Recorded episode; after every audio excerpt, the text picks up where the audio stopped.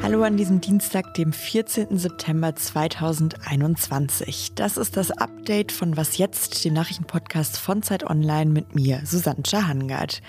Hier gibt's heute einmal doppelte Corona-News und zwar sind neue Regeln in Kraft getreten und es gibt eine neue Untersuchung über die Folgen der Corona-Pandemie.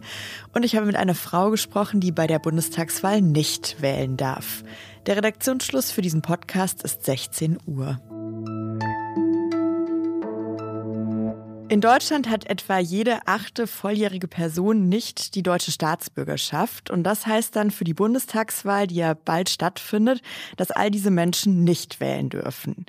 Meine KollegInnen von Z haben mehrere Menschen gesprochen, auf die das zutrifft. Eine von ihnen ist Deja Shahin. Sie ist 32 Jahre alt.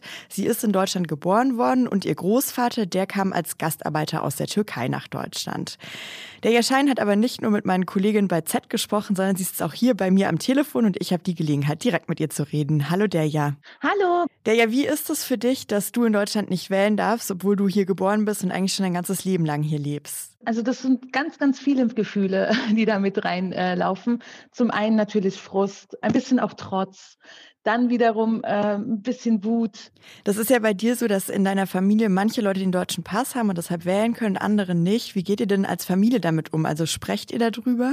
Ja, wir sind tatsächlich in der Familie, ähm, reden wir sehr oft über Politik. Und da ist auch ein Thema tatsächlich die Staatsbürgerschaft. Es ist nämlich so, dass mein Bruder sie hat. Meine Schwester hat sie beantragt. Meine Eltern und ich haben noch die türkische Staatsbürgerschaft und dann ist es natürlich ab und zu mal Thema. Es ist surreal, könnte man schon sagen, wenn mein Bruder äh, erzählt, wen er vorhat zu wählen und du sitzt dann da so und denkst so, ja, schön für euch.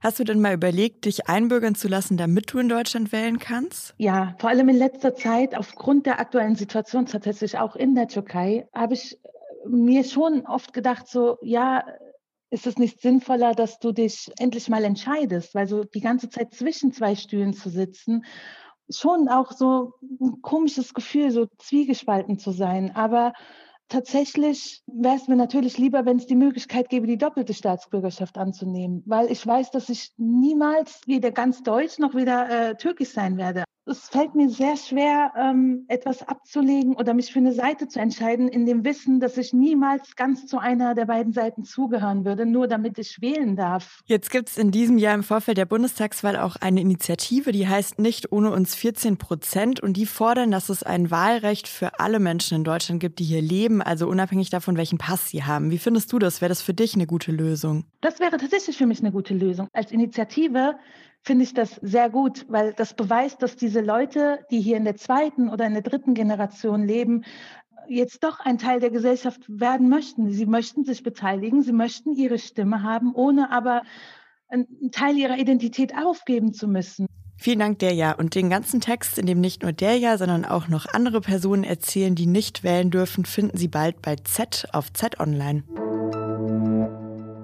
Ich habe neulich, als ich mit dem Fahrrad durch Hamburg gefahren bin, schon die ersten Kastanien gesehen und für mich ist das immer das Zeichen, dass der Herbst jetzt wirklich anfängt. Und das ist auch in diesem Jahr leider wieder ein Zeichen dafür, dass es mit der Corona-Pandemie noch mal ein bisschen schlimmer werden könnte. Gerade sieht es zwar noch nicht danach aus, die Zahlen bleiben auf konstantem Niveau. Heute lag die 7-Tage-Inzidenz knapp über 80 und hat sich in einer Woche nur um ein Prozent verändert. Aber trotzdem bereitet sich die Politik darauf vor, wie es in den kommenden Wochen und Monaten weitergehen könnte. Heute jetzt wurden im Bundesgesetzblatt Neuregelungen verkündet. Die haben der Bundestag und der Bundesrat schon beschlossen, aber durch die Verkündung heute jetzt treten sie dann morgen in Kraft. Ich habe ja gerade schon wieder die Sieben-Tage-Inzidenz genannt, also diesen wichtigen Messwert, den wir eigentlich fast alle seit Monaten benutzen. Eine Sache, die sich jetzt aber verändert, ist eben der Kennwert. In Zukunft wird die Zahl der Corona-PatientInnen in den Kliniken die wichtige Zahl sein, die sogenannte Sieben-Tage-Inzidenz bei der Hospitalisierung. Die Länder sollen jeweils selber festlegen, was kritische Schwellwerte sind, ab denen sie dann beschließen, dass es im Alltag Beschränkungen geben muss. Laut Angaben des Robert Koch Instituts ist diese 7-Tage-Inzidenz bei der Hospitalisierung heute auf einen Wert von 1,86 bei 100.000 EinwohnerInnen gestiegen. Gestern noch lag die Zahl bei 1,79. Damit man das so ein bisschen einschätzen kann, die bisher höchste Hospitalisierungsrate lag bei 15,5 in der Zeit um Weihnachten im vergangenen Jahr. Dass sich die Politik jetzt nach einem neuen Indikator richtet, daran gibt es aber auch Kritik. Der Zeit Online-Datenexperte Christian End sagt dazu. Man könnte jetzt grundsätzlich sagen, es wäre vielleicht doch besser, noch bei der Inzidenz zu bleiben weil wir dann einfach schneller sehen, die geht nach oben und dann sofort reagieren können, wenn uns die Sache außer Kontrolle gerät, weil bis die Leute dann auch im Krankenhaus sind, da vergeht ja immer ein bisschen Zeit. Darüber ausführlicher gesprochen hat er mit meiner Kollegin Rita Lauter im Update von Was jetzt am vergangenen Freitag. Vielleicht haben Sie es da ja schon gehört, wenn nicht, können Sie es natürlich auch noch nachhören. Wir verlinken die Folge auch nochmal in den Show Notes. Ja, und auch neu geregelt ab morgen ist jetzt, ob der Impfstatus von Angestellten erfragt werden darf. Ab morgen können Beschäftigte in Kitas, Schulen und Pflegeheimen von ihren ArbeitgeberInnen gefragt werden, ob sie geimpft sind, zumindest solange wir uns noch in der Pandemie befinden. Ja, und ich hatte ja am Anfang versprochen, es gibt zwei Corona-News. Das war der eine Part. Der zweite kommt jetzt. Und zwar gibt es vom Wissenschaftlichen Institut der AOK eine neue Studie zur Auswirkung der Pandemie. Sie haben untersucht, wie sich die Zahl und die Dauer der Krankmeldung verändert hat. Das Institut hat herausgefunden, dass es während der Pandemie weniger Krankmeldungen gab. Das klingt erstmal gut, so als wären wir vielleicht alle weniger krank gewesen. Die AutorInnen gehen aber davon aus, dass viele Beschäftigte gar nicht zum Arzt gegangen sind, weil sie Angst hatten, sich dort anzustecken und die Fallzahlen deshalb niedriger lagen und vielleicht gar nicht, weil wir alle gesünder waren. Ja, und die Untersuchung hat noch eine zweite Sache gezeigt. Zwar waren die Leute seltener krank, aber wenn, dann haben sie sich länger krank schreiben lassen. Für die AutorInnen ist das ein Hinweis, dass die Erkrankten während der Pandemie stärker belastet waren als davor.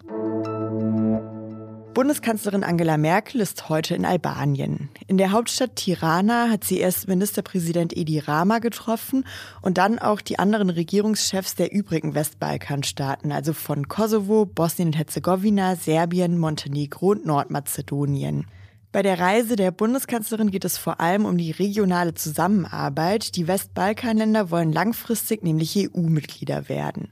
Gestern schon war Merkel in Serbien und hat dort gesagt, wir Europäer, ich kann das nur sagen, also wir, die wir schon Mitglied der Europäischen Union sind, sollten uns immer wieder vor Augen führen, dass es ein absolutes geostrategisches Interesse für uns gibt, diese Länder ähm, wirklich in die Europäische Union aufzunehmen. Und auch in der Vergangenheit hat Merkel in Aussicht gestellt, dass die Staaten Mitglieder der Europäischen Union werden könnten.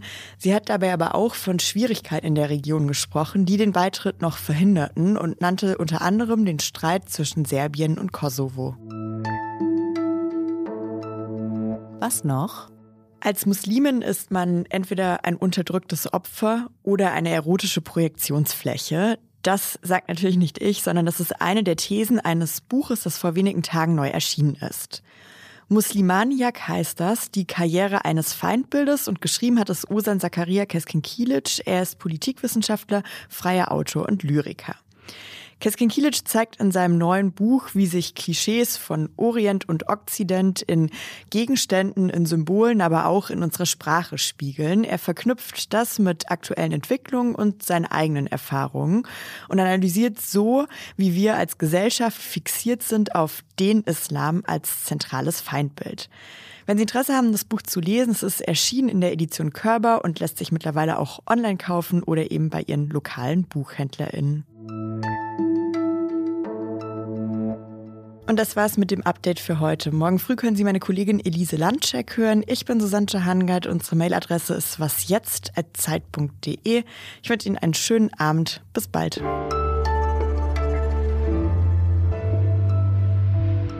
Kastanienzeit, da fällt mir ein, ich war eigentlich auch schon ziemlich lange keine Esskastanien mehr sammeln. Vielleicht schaue ich mal, wo das so geht.